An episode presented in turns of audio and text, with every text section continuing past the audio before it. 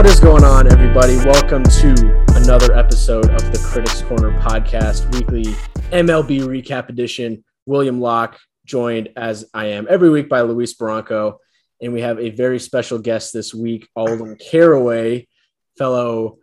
Um, we played baseball in high school together, and I introduced him to Luis, I guess, when we were back home in college. So, mutual friend of the podcast, diehard Saint Louis Cardinals fan. We're very excited to have him on today to talk Cardinals. Alden, how you been doing?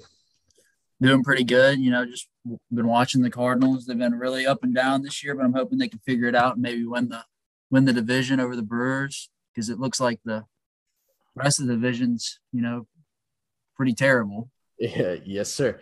Exactly. And that's why we wanted to bring you on, because I think the Cardinals are in an interesting spot right now, in the sense that we're at the quarter mark of the season, right? They're twenty-three and eighteen. They're only three games back of the Brewers in, in the Central, a team that I don't think either Luis and I, Luis or myself think very highly of. It's, it's a flawed roster. Um, but it feels like the Cardinals have been good. They've been above average. They've never been below five hundred at any point in the season. But it still feels like they can be way better than they are. I don't know if you feel the same way. No, I completely agree. I mean, there's some games they go out there, like yesterday they scored eighteen runs against the Pirates, absolutely piled it on them. And then the next day they'll come out and they'll have three hits. Mm-hmm. And they'll actually get a good pitching performance out of somebody and they still lose. So it's been pretty up and down for the time being. But hopefully some of these big call-ups like Nolan Gorman, Yepez has been pretty good so far. Hopefully Liberatore pans out. Right. Louis, Luis, we, we've been talking, I guess, for most of the season about the glaring weakness. Like, the, the lineup has been great for the Cardinals, but it's that pit, when you get to that pitching, really outside of Michaelis and um, Wainwright is where the starting pitching kind of falls off a cliff. Uh, Steven Matz has been been decent, I guess. You know, he's got a six E R A, but um, we just got to get down to business and have a talk, Alden. Like, let's just cut the B S and let's just get down to it. Like, we got to have a talk. Like, this is a team I want. It's like we talked about it. Wasn't it last podcast, William? We talked about it, or I think it was the one before. Maybe I don't uh, know. We want to hop in with this team. Like, we want to go full in to go, because I think they they have the second top five lineup in the N L. We can all agree, right? Yeah. Maybe even top three. Top five for sure. Uh, yes. Top, top three. You have two M V P guys this season so far. In Goldschmidt. Definitely could be a top three lineup if, you know, like the Gorman pans out, and, you know, if Yepez keeps playing like he is, there's no doubt it's a top three lineup. And that's something that I've loved actually about the Cardinals so far this season, um, is they haven't been afraid to make big moves, in the sense that Paul DeYoung was their starting shortstop heading into the season. He's on a decent contract. They sent him down. They said, screw it. They called up Nolan Gorman this past weekend. Like, they're not afraid to, whoever's not playing well, they're not going to be on the team. Right. They're yeah. taking them out. They, they need that production. I, I, I think that's a positive so far that we've seen from the Cardinals this season. But yeah, like, this is a team that I picked before the season to go to the World Series as somewhat of a sleeper. I thought we were going to get a much better season from Tyler O'Neill than we have. Just land on. Yeah. Him. I mean, I thought, I think I remember listening to your podcast. You had him as a dark horse M V P candidate. And he and is, or he was. He is. He, he started very, very, very far from the M V P. he's oh yeah, he's probably like the four hundredth guy in in line. I mean, but when he's on, when he's on, he is one of the most dangerous hitters in baseball. Yeah, one hundred percent. But in the one thing I want to touch on too, along with like Tyler O'Neill, like I think we don't. I, I don't think M L B pundits and I don't think people around the league talk about how good their farm system is. Like, it's yeah, it, it's like. What is it, fifteenth we said, or something like that? That's like mid-table. sixteen. Yeah, but like there's always they always find a way to get like two or three guys that contribute. Like Yepez, he's hitting pretty well. He started out yeah. well. Then they had Nolan Gorman. He keeps it up. He's well. And like there's always like two or three guys they find. And just yes. that and it's just yeah, that. that Brendan Donovan guy's actually been pretty solid too. I mean, he yeah. has really played a tremendous amount, but he's gave us good games so far. Yeah, he's twenty-two games, hitting three nineteen with a one eighty-one W R C plus. Like, he's been great. And yeah. speaking to that, it's like we always talk about the Yankee development as kind of a joke, but also like they do do a good job with player development. The Cardinals do an outstanding job with player development. Like it doesn't matter if I take the M L B farm system rankings with a grain of salt, because the Cardinals always get guys that just turn out to be good. And they're not always highly regarded prospects. I just think that speaks to, to their development program. I got you a list of guys: David Freese, Tommy Pham, um, Kolten Wong. I love yeah. Kolten Wong. Is one of those guys are like productive, like M L B guys. Like, yeah, they bounce around teams, but like the thing about the Cardinals is they do a good job at producing major league guys, and those major league guys stay in the league. Yep. That's yeah. one of the biggest po- points. Like, because you'll see, like, for instance, you'll see teams like, I don't know, um, Tampa's gotten better with it, but I'm trying to think of a team like they're like ah, slipping on the mind, but there's always that team that brings up a prospect. Even like, let's say Seattle, Jared Kelenic, perfect example. They brought him up. Yeah. Dude can't stay up, can't hit. It's been he's been horrible in two stints last year and this year. And Kansas City, Kansas City does the same thing. Bobby Witt's all right. The only thing that's holding him up is his defense right now. But other yeah. than that, and Bobby Witt was the number one prospect going into the year. Yep. Yeah. I mean, I, from what we saw from Nolan Gorman last weekend, I, it's only like three games. I mean, I picked the guy up in fantasy. He's a power bat, can play middle infield. Um, I think he's going to be a huge addition to the lineup, especially like with O'Neill not having the season that he was expected to have. Add Gorman, that's another power bat. You got Yepez, another surprise so far this season. Hit three bombs, uh, one fifty-five W R C plus in seventeen games, filling in that, uh, you know, that D H first base corner outfield spot. And like you guys, I think a major strength of the Cardinals is just the versatility that y'all have, in the sense that you yeah. have a lot of guys that can play a lot of different positions, like Tommy Edman, second base, shortstop, corner outfield, that Brendan Donovan, all infield positions, corner outfield, Yepez, I just said, Carlson can play every position in the outfield. You know, you got Edmundo, Edmundo Sosa, second, short, third, and then Gorman, second, third, D H. Corey Dickerson has been bad, but corner outfield, D H. Like, that's good for the regular season, and you can win a lot of games in the regular season with that lineup versatility. I don't think yeah. it's going to matter as much in the playoffs. But that, again, speaks to the Cardinals' development, and they bring up well-rounded prospects, guys that can play a lot of different ways. It's kind of like the, the Cardinals' D N A. And then, you know, you throw in Pujols, who actually has been pretty solid, but he's like almost a leader, uh, a mentor for young prospects. And he only, you know, he only plays, I guess, against uh, left-handed pitchers, but he's been yeah, solid. He's kind of just a situational guy, but he's definitely a big, you know, in the locker room just to help out the young guys, especially with all the young guys that've been calling up. You know, a lot of those players looked up to him. Like, mm-hmm. for instance, last year, Nolan Arenado said that Albert Pujols was his favorite player growing up, and I'm sure that, you know, that's a big deal for him to be playing with him alongside during his, arguably still his prime, because at the very beginning of the season, Nolan Arenado was looking like one of the best he's ever been. Yeah, he's still he slipped I think, off a little bit, but still, right. he's still almost batting a little under three hundred. Yep. He had a bad week this week. He hit like under two hundred. He screwed me this week, like badly. Like in fantasy. Wait, did you lose this week in fantasy? Yeah, I lost. Paul Goldschmidt lost me this week. Paul Goldschmidt, which we'll talk about later, literally went on a tear.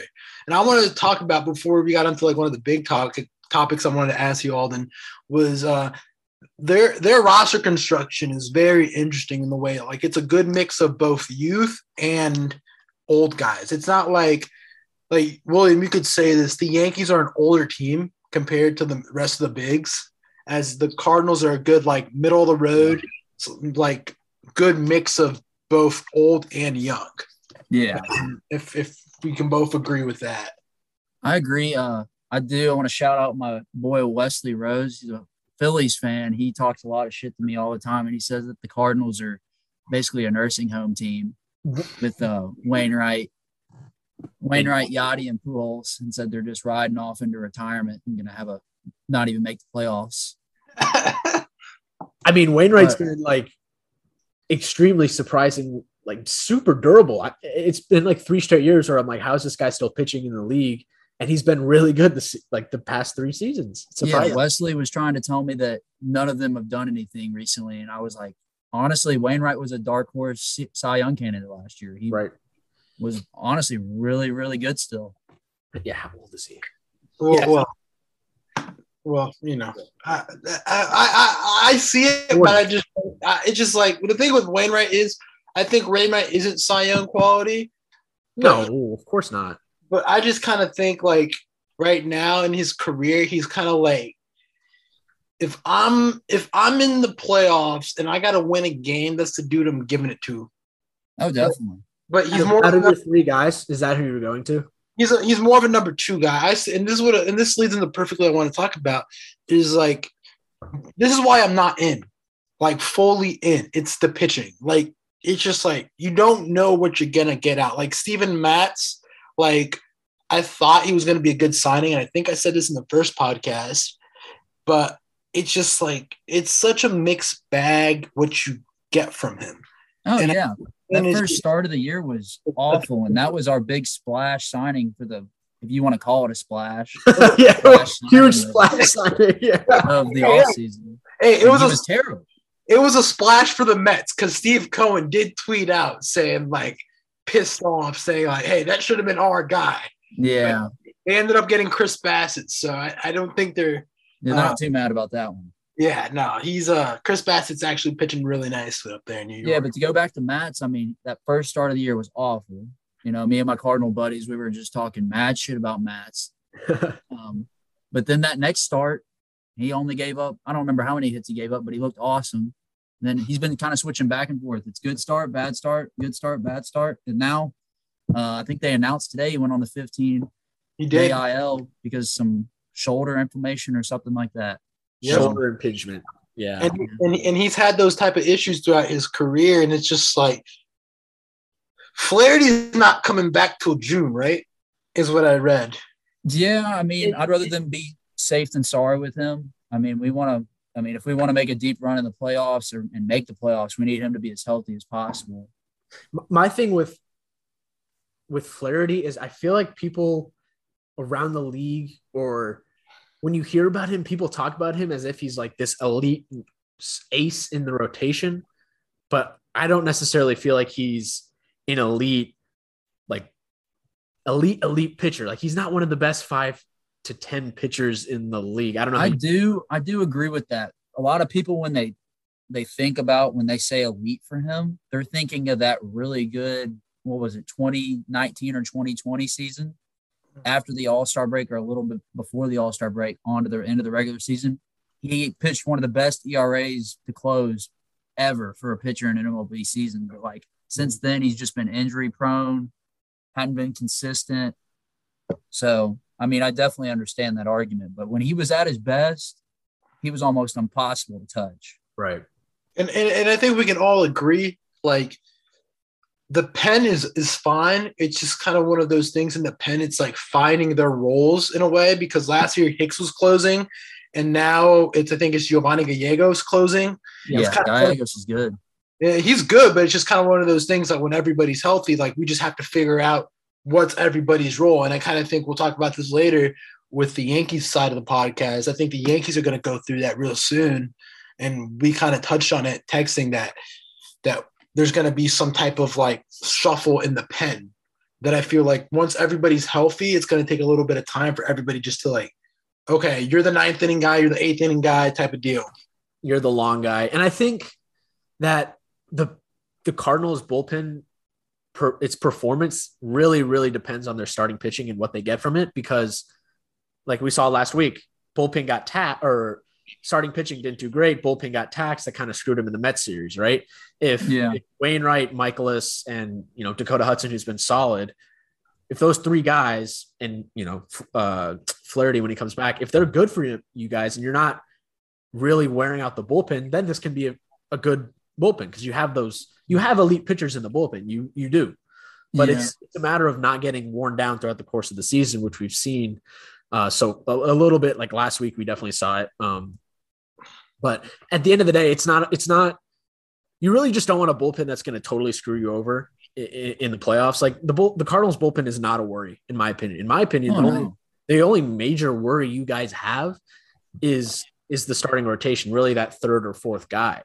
Because the lineup, you have M V P candidates, you you lead the league in stolen bases, right? So you can run and you play small ball. You can play all different types of ways. There's extreme um, versatility amongst your your lineup, which is something that I really value. You could do the little things right. So, like, I I see this team as, if this team had a front end rotation, like a like a New York Mets level rotation, people would be talking about them as World Series contenders way more than they are right now. So I'm, I guess at least my next question is, what do you think the ceiling is for the Cardinals this season? Do you think they can legitimately contend? I think they can, but to go back to the roles for the uh, the bullpen, one role I'm not can really sure about right now is what they're doing with Jordan Hicks, because, you know, Jordan Hicks has always been a closer or, you know, maybe the eighth or seventh inning guy, but he started right maybe three games so far this season and he only pitches a couple innings. But I'm just like not sure what they're going to do with him. And then today, unfortunately, it was announced. Let me pull it up. Alex Reyes. So with Alex Reyes, it looks like that his season is officially over. He went to some doctor to address his throwing or the pain in his throwing shoulder. And they're saying that it's likely going to end in surgery. And obviously Alex Reyes, like, he was an all-star last year. Up until the all-star break, he was one of the best relief yeah. pitchers in baseball. But then that second half of the season, he kind of died off. And then everybody remembers what Chris Taylor did to him in that wild card game. That, that, that, that, that was nutty.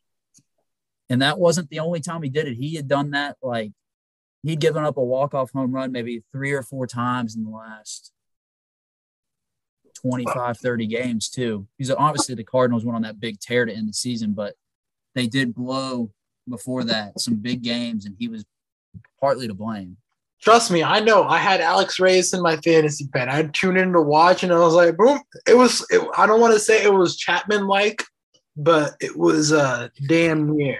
Oh. God. And I wanted to br- – and I got some stats – to bring up on the whole uh, Cardinals pitching uh, staff.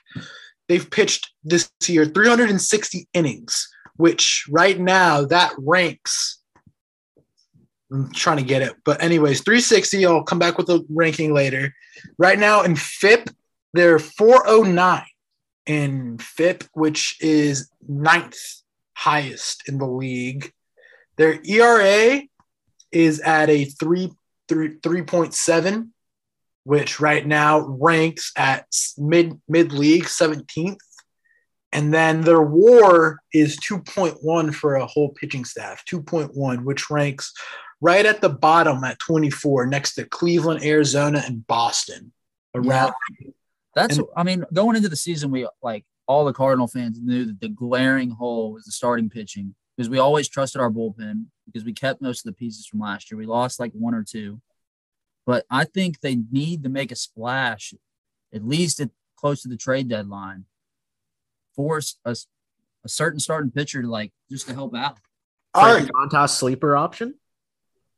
Um, do, I mean, they, do they, they have, have a couple guys in the farm that they could give up? Because, I mean, they, like you said, they're really versatile. They have a bunch of players who can play a bunch of different positions, which means they are able to move some people in the farm system. I think they are definitely – they will make a trade at the deadline for for some starter. It won't be the like the elite, whoever, whatever the name that comes up, the, the guy that everyone's chasing after. I don't think they'll get him. Um, but I do think they will get a solid third or fourth option at the deadline. Or, you know, who knows? Maybe uh, Liberatore, however you say his name, uh, turns out to be that fourth guy for y'all, you know? Yeah, he's had a good – season in triple A this year, which is a lot better than last few years. He kind of was really inconsistent, so that's good to hear. But, you know, that jump from triple A pitching yeah. or hitters to major league is still a huge leap, so it's going to take some time for him to work on his craft and make sure it pans out there. So so here's my question. I'm going to I'm going to run through a list of names because uh, John Heyman just released Bass Thursday a list of twenty probable candidates. And so the number one candidate right now is Frankie Montas, and I actually saw him pitch Saturday. Are you talking about trade deadline candidates? Yes, and Frankie's number one. He's he's number one in the whole list, and they're saying that the Twins, the White Sox, and the Yankees and the Cardinals are scouting him. I mean, I'm definitely down for – I mean, I guess it definitely would be an upgrade to what we have now. Absolutely. But what Especially do you, if somebody else goes down too. Like, if another pitcher goes down, we're going to be really hurting. They're going to be asking for a lot, I feel, if if he's the number one guy at the deadline. Well, well the thing is, is like – is so here's my thing. I'm going to read you a couple more lists, and then we can talk through the whole – like, the, the starting pitchers on this list. It's a list of twenty, and I think there's like five. So he Frankie Montas is number one in the whole list. Then he has Luis Castillo on the Reds, which I don't think is going to happen because same division. Yeah. So yeah. The Reds and the, the Reds, like the city of Cincinnati just hates the, the Cardinals for no reason. Um, Nate Eovaldi, I don't think that one's going to happen either because the Red Sox are starting to get a groove on. We're going to talk about that later. Tyler Malley, another Reds player. Um, They have Chad Kuhl from the Rockies, who's a cheaper option at three million dollars. Uh, Martin Perez from the Rangers. We're going to talk about him later. Um, Marcus Stroman, I don't think it's going to happen. He just signed, and that's on the Cubs. Yeah, that's yeah. what I really wanted in the offseason. I really wanted them to go out and get Marcus Stroman, but then it just never panned out. I thought he would have been a great addition to our pitching staff. So out of those guys, which ones do you like? see like that are interesting? Obviously, like some of them are harder than others because, you know, the Reds are in the same division. And I mean, Luis Castillo on the Cardinals would be amazing. But that's what I'm saying. Like, that was who I was going to pick if I had to pick one. Because remember, Castillo, what was it, two years ago, actually had a really, really good year. He has good stuff. Yeah. And if he, I mean, you know, the Cardinals are a pretty world-class organization and they always get a lot of fans, and the atmosphere in Busch Stadium is incredible. I feel like if he made the transition to the Cardinals, you know, he might really, really pan out if it ever happened. Yeah. It's just, yeah, and, you know, that's one of the guys I've always told William, hey, like, hey, why don't the Yankees call him up? Because the Reds the Reds aren't an organization that are well-run, so they don't value their players correctly. Now, you could probably p- pick them up for a bag of balls, baseballs, and a couple of – I don't even know if they even have a, a, a batting cage or a simulator to use, so, I mean, you can just trade for them.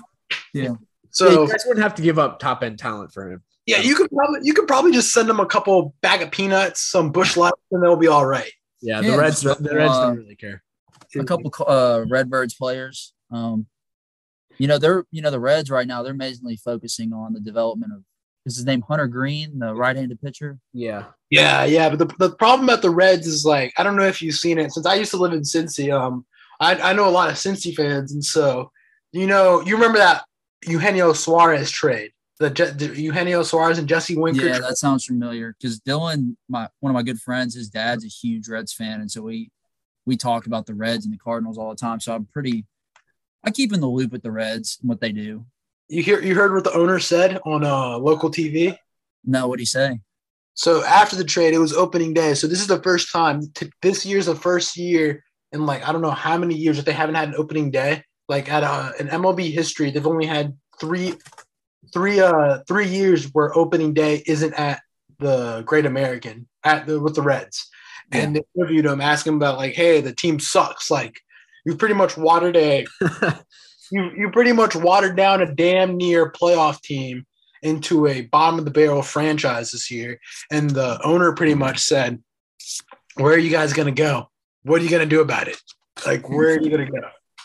That's complete awesome. Polar opposite of, of, of what you get in Saint Louis. So yeah, so and I mean, back to the point, Castillo or even Malley, because he's also a really good pitcher that doesn't get enough credit. They just they just need to get out of there and go to, like, they were on the Cardinals. I mean, that's the thing. The Cardinals are just one pitcher away, and, you know, Dylan Carlson's having a good year. Harrison Bader's going to come on. I, I watched them last week, and I, I just think it's a matter of time before he just clicks yeah. off. So, you know, Harrison Bader's glove, you know, that's definitely one of the best, if not the best, center fielder in terms of defense in the M L B. But one thing, one exciting thing about Harrison Bader, he's not always been a great hitter, but if you look at his stats from when he's been called up to now, he's improved slightly every single season, and he's worked on a, parts of his game and his hitting that has helped the Cardinals. Even even now that I'm I'm kind of like – looking around in, in fantasy baseball, I've seen his stats, and from the start of the month into the, like into April, into May, it's two polar players. Like, it's crazy how how good he's like starting to like go up. And only with Tyler O'Neill hurt and him getting like solid playing time, I just think yeah, only a matter of time. Like, buy your stock now. And even and I, if even if he's not hitting it great, he's still going to be an above average player because he has that elite glove and he can run. He is yeah. second in the league in, in stolen bases. He's one of the fastest players yeah. in the league. So he stole three bases on uh, what, what, Thursday versus the Pirates or Friday night. He uh, no, he stole two against the Mets. That's it. Yeah, that's that. That was the Mets. Sorry, wrong series. Uh, you really can't put a lot of stock into anybody stealing against the Mets. I mean, Pujols even stole second standing up. So, um, Mets slander. Honestly, when it go back to Tyler O'Neill, I really think like once he gets back and he gets his groove back, and I think he will. You know, the Cardinals will be dangerous as long as they can figure out the pitching in some sort of way. I think the hitting will be able to catch up and keep yes. them in any ball game. Yeah. It, you like the vision is there. This team can contend for a title, especially in baseball, where kind of like hockey, anything can happen in a game in, in a best of seven series. It's not like basketball where, you know, the best team's going to win no matter what. The Cardinals mm-hmm. won't necessarily be as talented as the Dodgers. They can still beat them in a seven game series. It's completely plausible. And, you know, same thing with going up against the Mets. The Mets are more flawed than the Dodgers, but the, the Cardinals can c- certainly beat them. And but your main competition, the Brewers, I just think the Cardinals are a better team than the Brewers. I'm sorry. The Brewers might have a top, the best pitching staff in baseball, top to bottom, but just they'll have the, the lineup lets them down. The, you know, they might have weeks where it looks better than others, but I think over the course of a one hundred sixty-two game season, the Cardinals have a much better lineup than the Brewers. And they're only three games back, and the Cardinals have not been playing their best baseball whatsoever this season. So yeah. I think they can I think they can still absolutely win the division. And I'm very excited for that four-game set this weekend, uh, Cardinals-Brewers. So what, what's going to be what's going to be the main thing that comes down on who wins in division is who can consistently beat the bad teams. Yeah. They're going to play the entire year. Both the Brewers and the Cardinals are going to play the division so much. But if you let certain games – just slip up and you lose them, those, come, those can come back and bite you in the ass later on in the season. Yep. Not Which, only like in our division, but the wild card. Just yep. In instances like that, you got to be able to beat the bad. The good teams beat the bad teams almost every time, or exactly. at least a good percentage of the time. That that's I'm glad that's, that's something that I preach every single week. Like for the Yankees, you got to beat the Orioles. If you're the Cardinals, you got to beat the Pirates, which they did last weekend. You got to yeah, beat the Cubs. But the Pirates get obliterated by everybody. So. Exactly. You got to beat hey, them. Hey, the, the, lose those games. Hey, the Reds do have some type of, like, judge on uh, on the Brewers. Like, they did beat them twice. The Mets, so. Reds played well last week, actually. Yeah, I love to see it. You know, Hunter Greene was, you know, didn't he get a W against them? Or no, he pitched uh, he pitched last week versus uh, versus Toronto, and they lost. But it was Alec Manoah. That, that's the only time he pitched last week. Okay. Yeah. That was Saturday, I believe. Saturday. I know the Cardinals roped him when they faced him, but then after that, a little bit since then, he's actually been pretty solid. Yeah, yeah. We talked about it on the pod because I, I remember that game. It was an Apple T V game, and I tell you right now, everybody and their like sister, their cousin, their grandma was at that game over there. Like it was ridiculous. Yeah, it's like an opener for them, but. Yeah. Well, I mean, we've beaten the Cardinals to, to death, so I feel like we can get into our, our the rest of the podcast, Team of the Week, and kind of everything we go through on a weekly basis. Yep. Let's do it. All right, Team of the Week. We do this every week, Alden. Go through, deep dive, usually through fan graphs uh, and, you know, actually watching the games.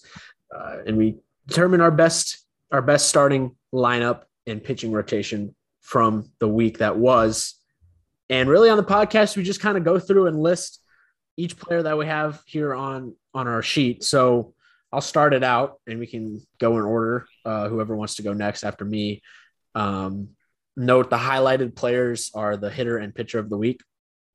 So our catcher of the week, and a lot of times it is very slim pickings because catchers are not necessarily asked to do much at behind the plate. Case in point, Yadier Molina, but Catcher this week is Daulton Varsho from Arizona. thirty-one plate appearances, five runs, a homer, four ribbies, a walk, two ninety average, three thirteen O B P, and a one oh six W R C plus. So nothing crazy, but overall was, solid, solid week. He was clutch. The reason he's here, guys, is because he was clutch. Because I mean, y'all can go look at the numbers and be like, "Oh, there was better catchers." Yes, the better catcher was Keibert Ruiz, who had a way higher W R C plus and hit seven for seventeen for the whole week. But Daulton Varsho did give timely hits this week when the car, uh, not the Cardinals, the Diamondbacks played the uh, the Cubs this week. Yeah, so Saturday, Saturday he he gave him the lead in, in the tenth. Yep. Alden, you want to go next? I mean, it's a Cardinal, so yeah, I gotta hit, gotta go with my boy Paul Goldschmidt. You know, he's definitely in the M V P conversation so far.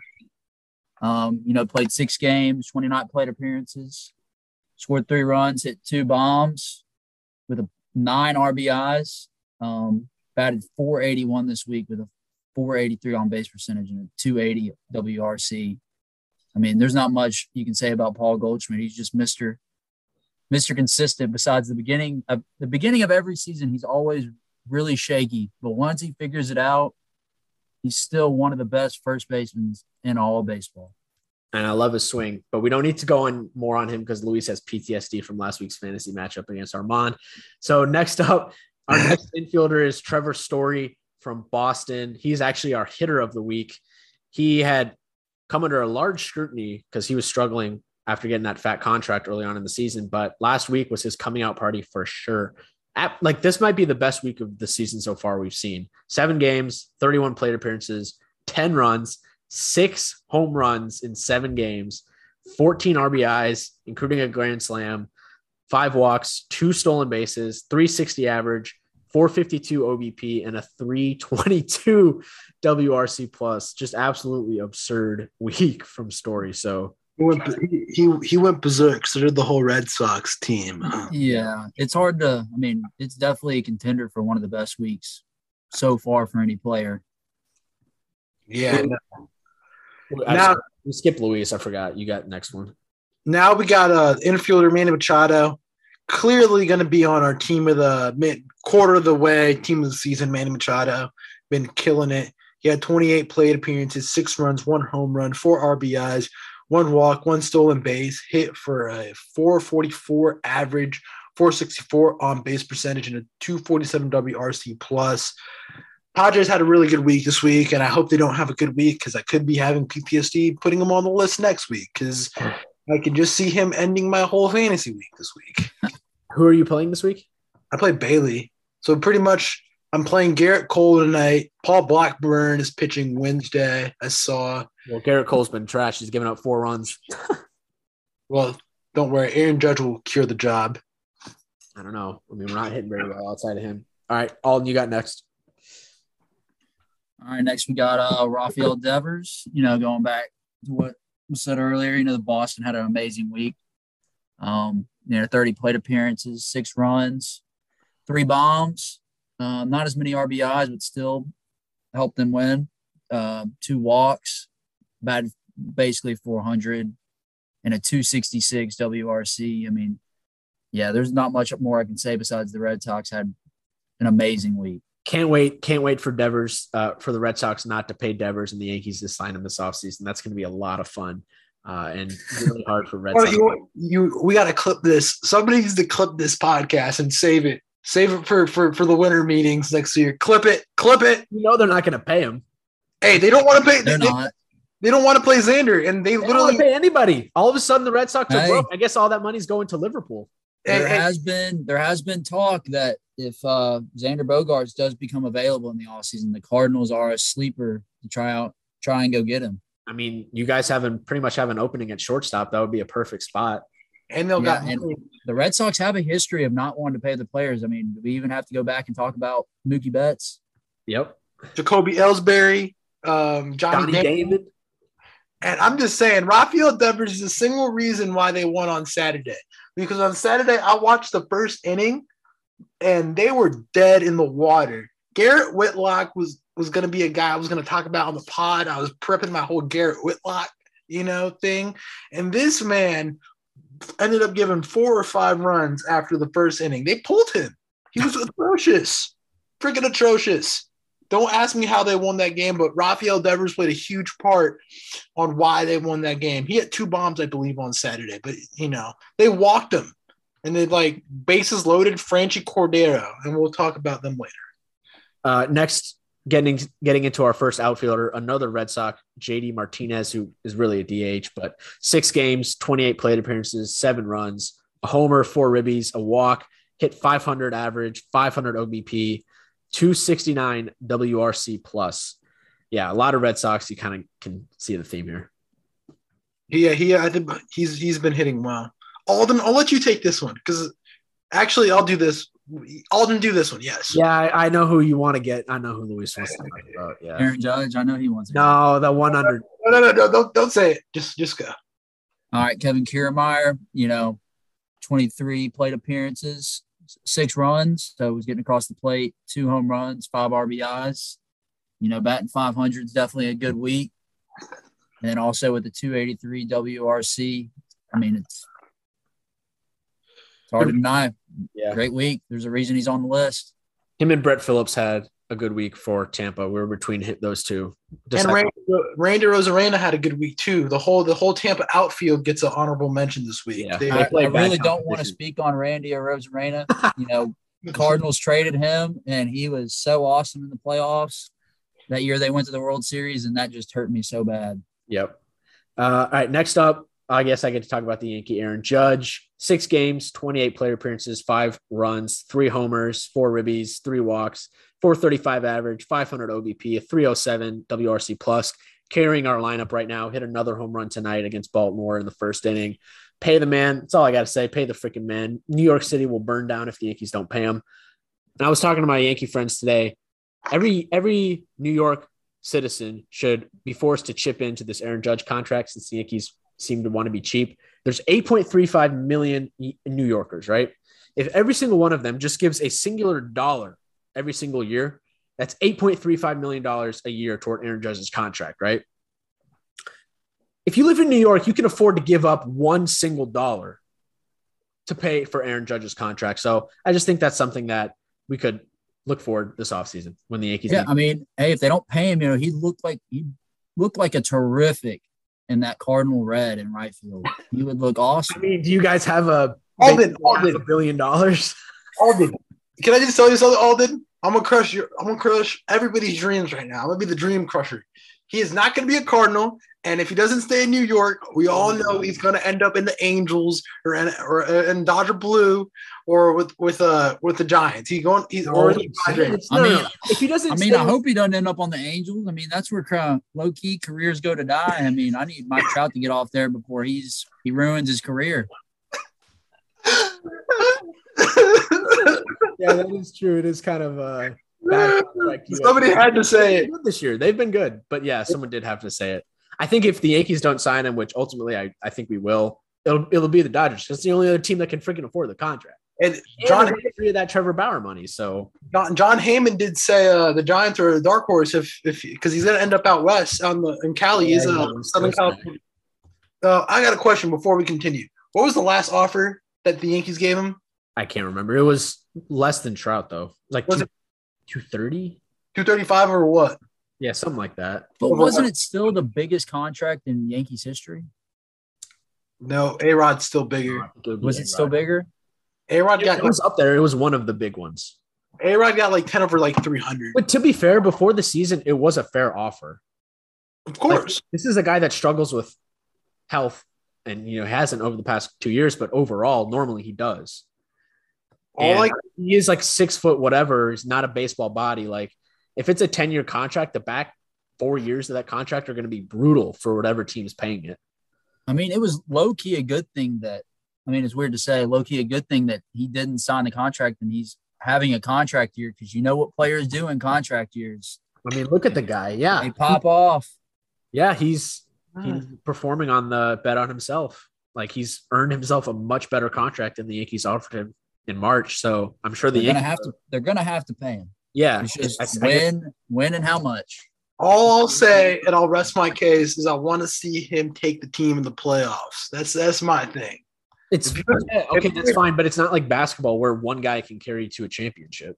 I mean, yeah. I, I understand, but he gotta he gotta be one of the big cogs in there. You know, you got to be one of the big cogs in the playoffs. You know? Okay, but Mike Trout is consistently regarded as the best player in baseball, and he's played like three playoff games his entire now, Mike Trout isn't the best player in baseball. The best player in baseball is Ronald Acuna. Let's get that straight. But that's that's for another podcast. That, look at any advanced number, and it's Mike Trout every single day of the week. Hey, I will have to say my buddy Ryan Foster, huge Braves fan, got to shout him out. He would love to hear you say that he is the best player in baseball. But I personally am still on the Mike Trout train. Well, Mike Trout, when it's all said and done, will easily be one of the top five best baseball players that ever played the game. Wow. We just need to see the damn guy in some freaking playoff games. I know. I, I want to see him. I want to see him play in under fifty degree weather. That's what I want to see him do. Like, imagine you got Derek Jeter, who's like his career was bolstered because of his playoff experience. If if Jeter was like some shortstop in, I don't know, Oakland for twenty years, he would not be regarded the way that he is now. But he was the captain of the New York Yankees for twenty years. Won a handful of rings. That's why he's regarded the way he is. Hey, Oakland makes the playoffs. Let's go. Aaron Judge just hit another home run, by the way, two-run shot, number seventeen on the season. Hey, before before we get before we get back on topic, and I'll leave it at that. Oakland's actually a good franchise, even though they they're are. even though even though they're going to set the record for worst attendance in like M L B history. Yeah, it's bad. All right, yeah. Luis, get into our utility guy. I know you want to talk about him. Utility guy. Alden, I know you listen to the podcast. Who who do I love? Who's who do I always talk about? You know, go ahead and say his name because I know it. Tim Anderson, seven, seven from the White Sox. He just brings that energy on the field. I mean, he's just an extremely fun player to watch, and especially this past weekend. I mean, with everything that happened, it was definitely worth the watch. He he, he brought it. I know William despises him after this weekend, after these two past weekends. Uh, no, I don't despise him. Best hitter in the game, right? One of the best hitters in the game, uh, best shortstop in the game, Dark Horse M V P candidate. That's a farce. He's not the best shortstop. We went through it on a podcast, and we listed like eight shortstops better than him. All right, but he's a Dark Horse M V P candidate. Let's because if T A ain't on the White Sox, the White Sox are dog crap. They are dog crap. They're a game over five hundred. Hey, but he, but it's because of T A, man. T freaking A, seven. He went thirty plate appearances, four runs, one home run to beat the Yankees last night. Uh, the game was already at hand, but yeah, sure. It, it was a three three run shot. Hey, it was two oh. It was still a, a decent game. The Yankees did end up having a couple runners on base in the ninth. So, you know, six R B I, three walks, two stolen bases, four sixty-two average, five thirty-three on base percentage, and a two thirty-six W R C plus. So that's that's my guy, T A. Pay the man. Um, D H seven. Yeah, you can say that. Just wait till he's on the Yankees in a couple of years, and you'll be loving him. Anthony Volpe, baby. Oh, all right. All right, pitcher of the week is Sandy Alcantara from Miami. One of the best pitchers in the big leagues this season so far. On the sixteenth against Washington, eight innings, three hits, one earned run, a walk, and seven strikeouts. And then uh, Sunday against the Braves, nine innings, six hits, no earned runs, two walks, and seven strikeouts. Complete game shutout for him. Yeah, he's been elite, and that we talk about it all the time. That Miami rotation is very good. It's just a matter of getting those bats. Yeah, those bats are pretty bad. Um, I had to watch them this weekend when I was watching the Braves. Uh, yeah, those bats need work. Yeah, I mean, there's a reason Derek Jeter had seen enough. Man.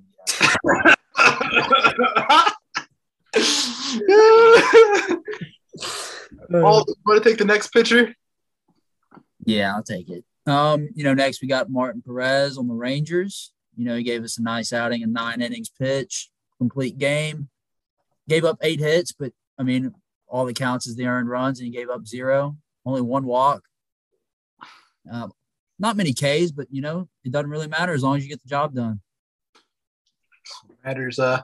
Reliever of the week, it goes to Devin Williams. This could have been a lot of guys. A lot of relievers had good weeks, such as like Anthony Bender. He, whenever he pitches, he's doing really well for the Pirates. I'd be interested to see where he goes. But Devin Williams gets nod in three games. He pitched three innings, eight strikeouts, and one hit. He had a negative F I P of two point two four, and that's, that's, That's nuts. Zero E R A. Zero E R A. Best pitch, uh, best changeup in the bigs. You got any Devin Williams jokes all in? Because it, it, yeah, come on. They kind of like it. Kind of puts itself up on the platter. The whole uh, punching the wall thing last season. Yeah, I yeah. mean, I'll, I'm I'll, I'll save it for the Cardinal games. Hopefully, the Cardinals just decide to rip him, and that's that's where I can take that. Yeah. I mean, him and Hader, man. That's a we talk about. That's that's filthy. A deadly combo. Hader Hader was down there this week, also a negative F I P. Those two, those two were like right there as a negative F I P and ridiculous innings this week. Ridiculous, man. The hair guy, man. Just don't bring up his Twitter account. Yeah. Yeah, no, no, no, no, no. so uh, I'll, bring, I'll bring it up, but don't bring up Nestor Cortez's either. He had a rough week. Hey, Nestor Cortez did a good week. What are you talking about? I'm not talking about on the field. I'm talking about off the field. Oh, well, what happened? Uh, there were some bad tweets from back ten years ago. Oh, okay. Yeah. Well, we, we, we'll talk about it off the podcast, but um, honorable mentions this week, uh, Brady Singer had a good week for Kansas City. Liam Hendricks had four saves. We talked about the Tampa outfield having a ridiculous week, but they played Detroit and Baltimore, so and they lost two to Baltimore. Shout out Orioles for winning the series. Uh, C J Cron been been massively underrated. Don't know if it's because of that air over in Denver. It's different. Smoking on that Denver weed. And Mookie Betts. Uh, had a great week. Uh, he had an outfield throw this week versus the Phillies, and we'll talk about more about the Dodgers coming up right here. Team of the week. This is debatable. All right, so this was debatable. Ru- Ru- Luis and I were between two teams. Alden, you can be the tiebreaker. My pick is the Red Sox. They went six and one. They won two of three in Fenway against Houston, and then they swept the, the Mariners. And I say that their team of the week going six and one because had this week gone bad and they lost both of these series against two solid teams. Houston's leading the A L West, or they were. He, Seattle's been disappointing, but regardless, had Boston had another bad week, it would have been it, it would have been extremely bleak in Boston, and we would have been looking at them as potential sellers at the deadline. Oh, big sellers if they would have right. had a terrible week. But they had a they had a great week, won a series against a World Series contender and swept the Mariners. Trevor Story resurgence, you know, all the guys hitting. And now it's looking like, you know, they're, they could be contending for a wild card spot, and they're only, you know, like, I think it's like ten games out of the division with, uh, you know, one hundred twenty games to go. They're certainly not out of it either there. I just think it was a huge turnaround week for Boston. That's why I picked them over Luis's team. Here's my team of the week.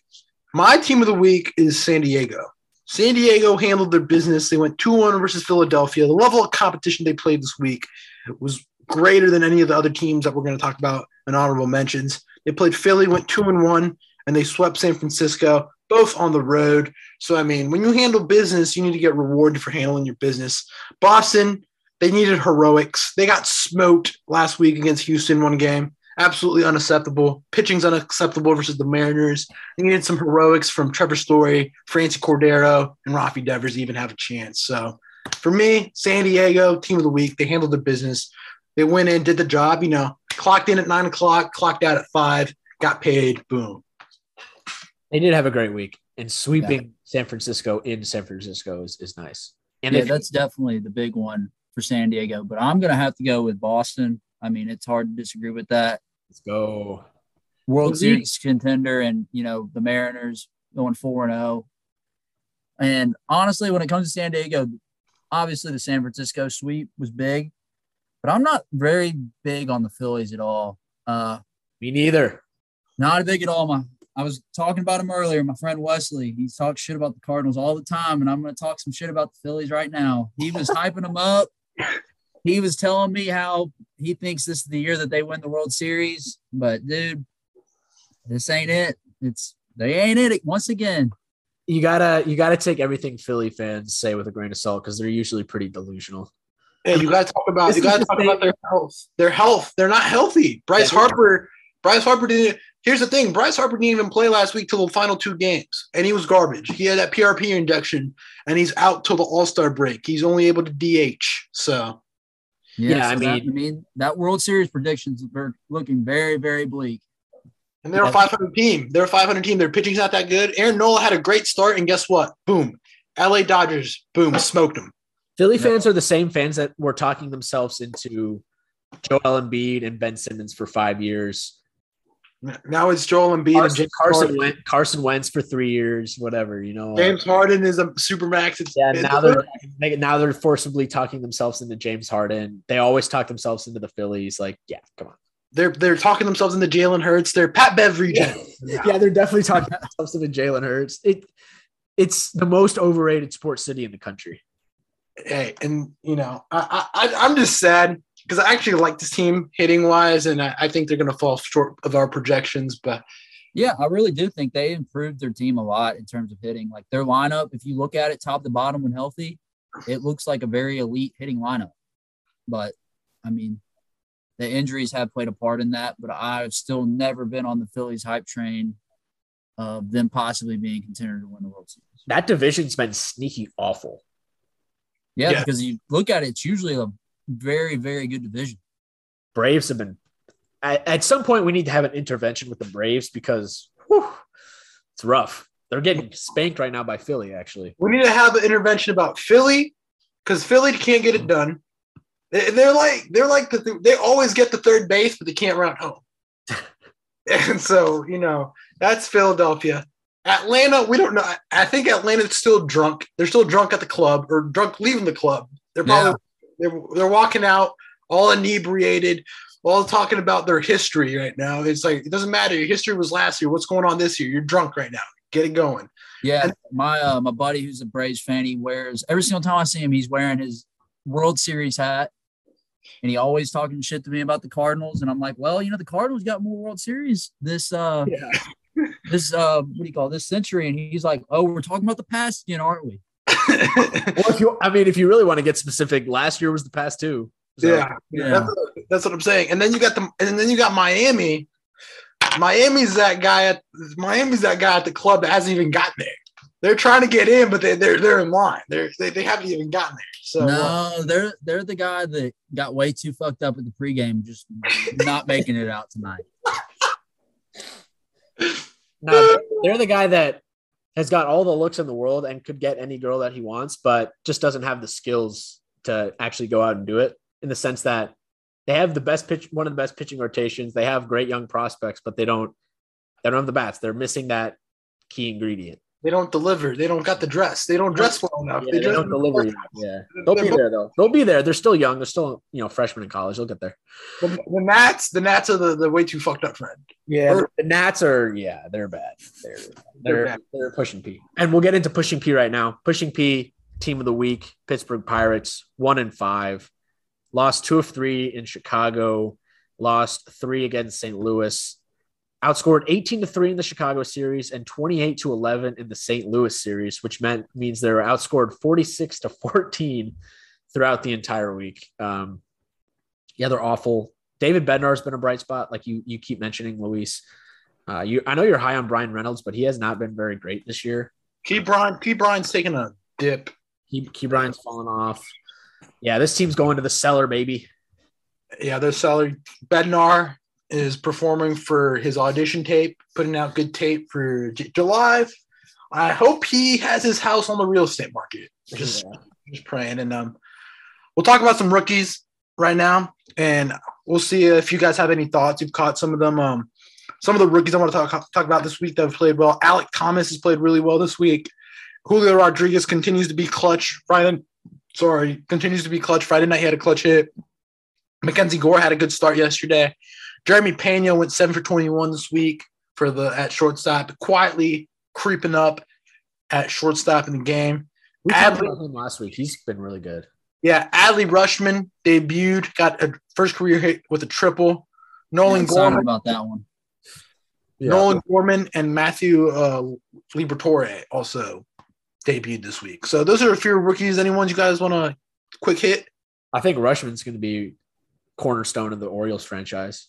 Yeah, I think he's definitely a – I mean, it's hard to put him on the pedestal of Buster Posey, but, you know, number one prospect in baseball, number one pick in the draft. You know, you're hoping – you know, that franchise is definitely hoping he pans out like a Buster Posey. Yep.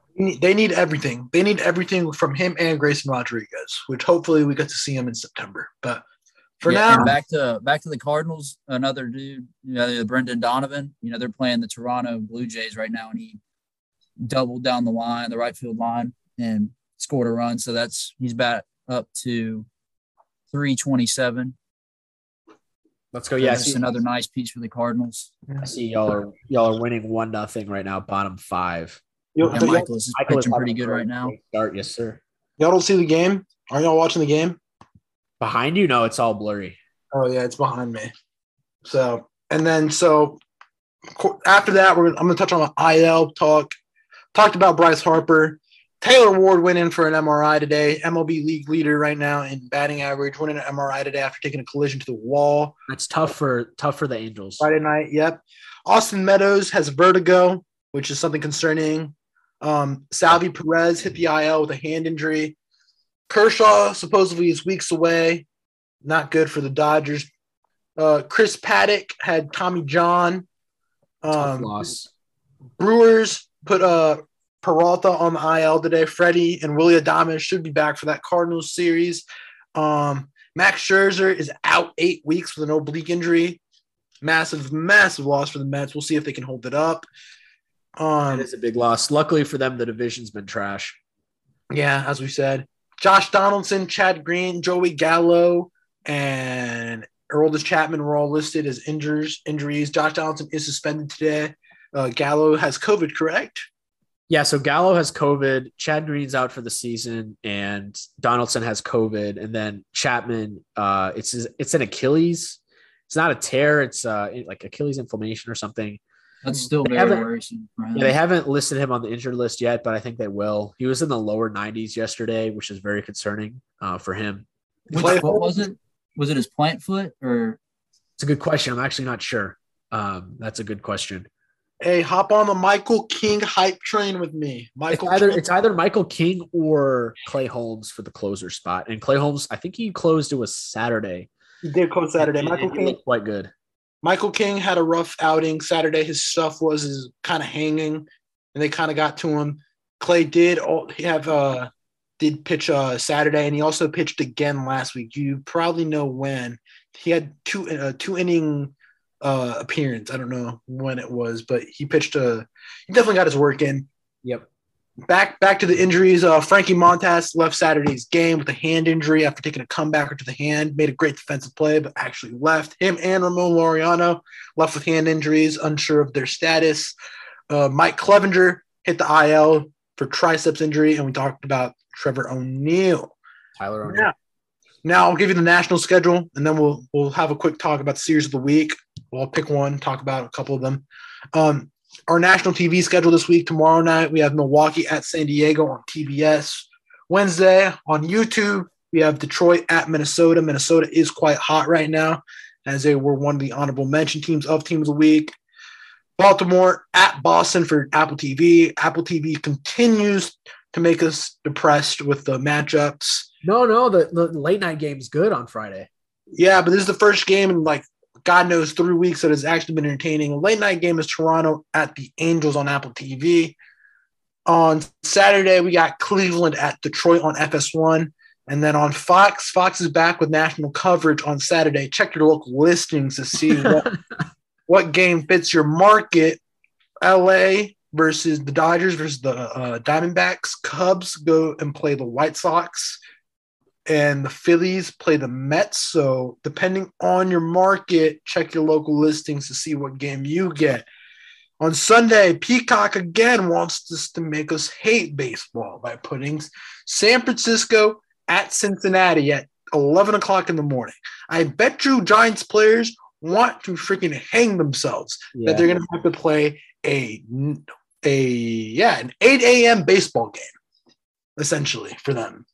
And then E S P N game is the Phillies versus the Mets, which is like the fiftieth time this season that E S P N yeah. put the Mets on. I'm kind of tired about watching them.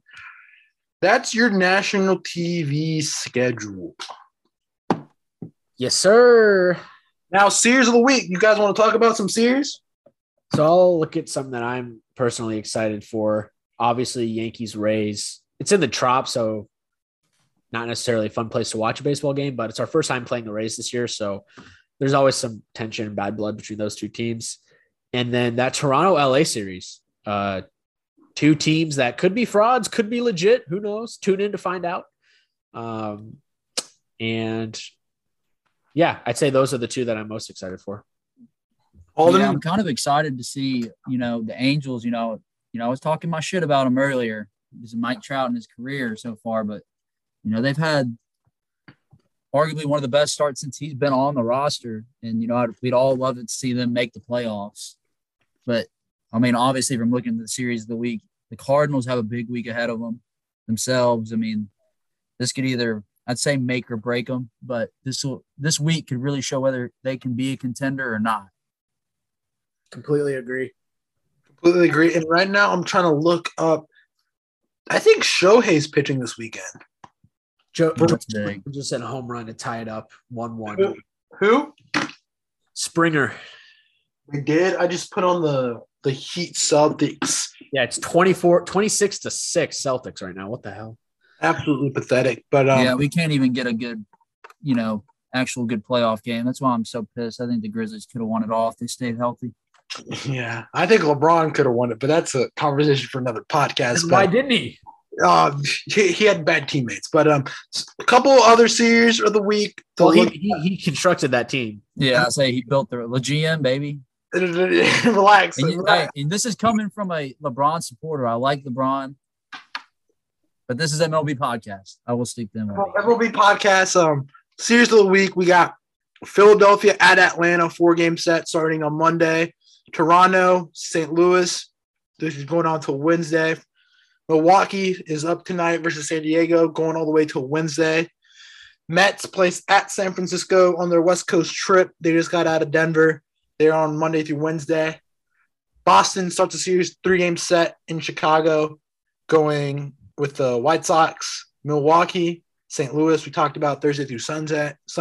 Toronto versus the Angels, Thursday through th- Sunday. Mets and Phillies at back in Philly, no, back in New York, Friday through Sunday, and then New York at Tampa, Friday through Sunday. And another series I probably will watch will be uh, the Battle of Florida between the Marlins and the Rays, which is a two-game set starting tomorrow on Tuesday. That's a fun one. That'll be fun. So we'll, we'll see. I mean, we'll see if Jazz is healthy. Jazz did get hurt Saturday night. And he was pulled yesterday, so we'll see if he actually plays tomorrow. Okay. Yeah, he's a he's an exciting young player. So, all right. Well, we'll wrap it there. We've been going for a while. Um, Alden, thanks for coming on. It was a lot of fun. We'll definitely big shout out, big shout out. We'll definitely have you back on some point throughout this season. Check in on the Cards, and then just talk anything else we got going. Yeah, on. It was a pleasure coming on here, guys. Uh, had a lot of fun. Really enjoy talking about the Cardinals for sure, but I really enjoy always talking about M L B in general. Yes, sir. All right. Well, Luis, thanks again, as always. We'll be back next week for your regularly scheduled programming. Also going to start deep diving into the M L B draft, actually. So we're going to be talking one or two prospects every single week as we lead up to the draft. Uh, that's something for you guys to look forward to. Um, and yeah, that's all we have for you guys for this one. Thank you all for listening, and we'll catch you on the next episode. Peace out.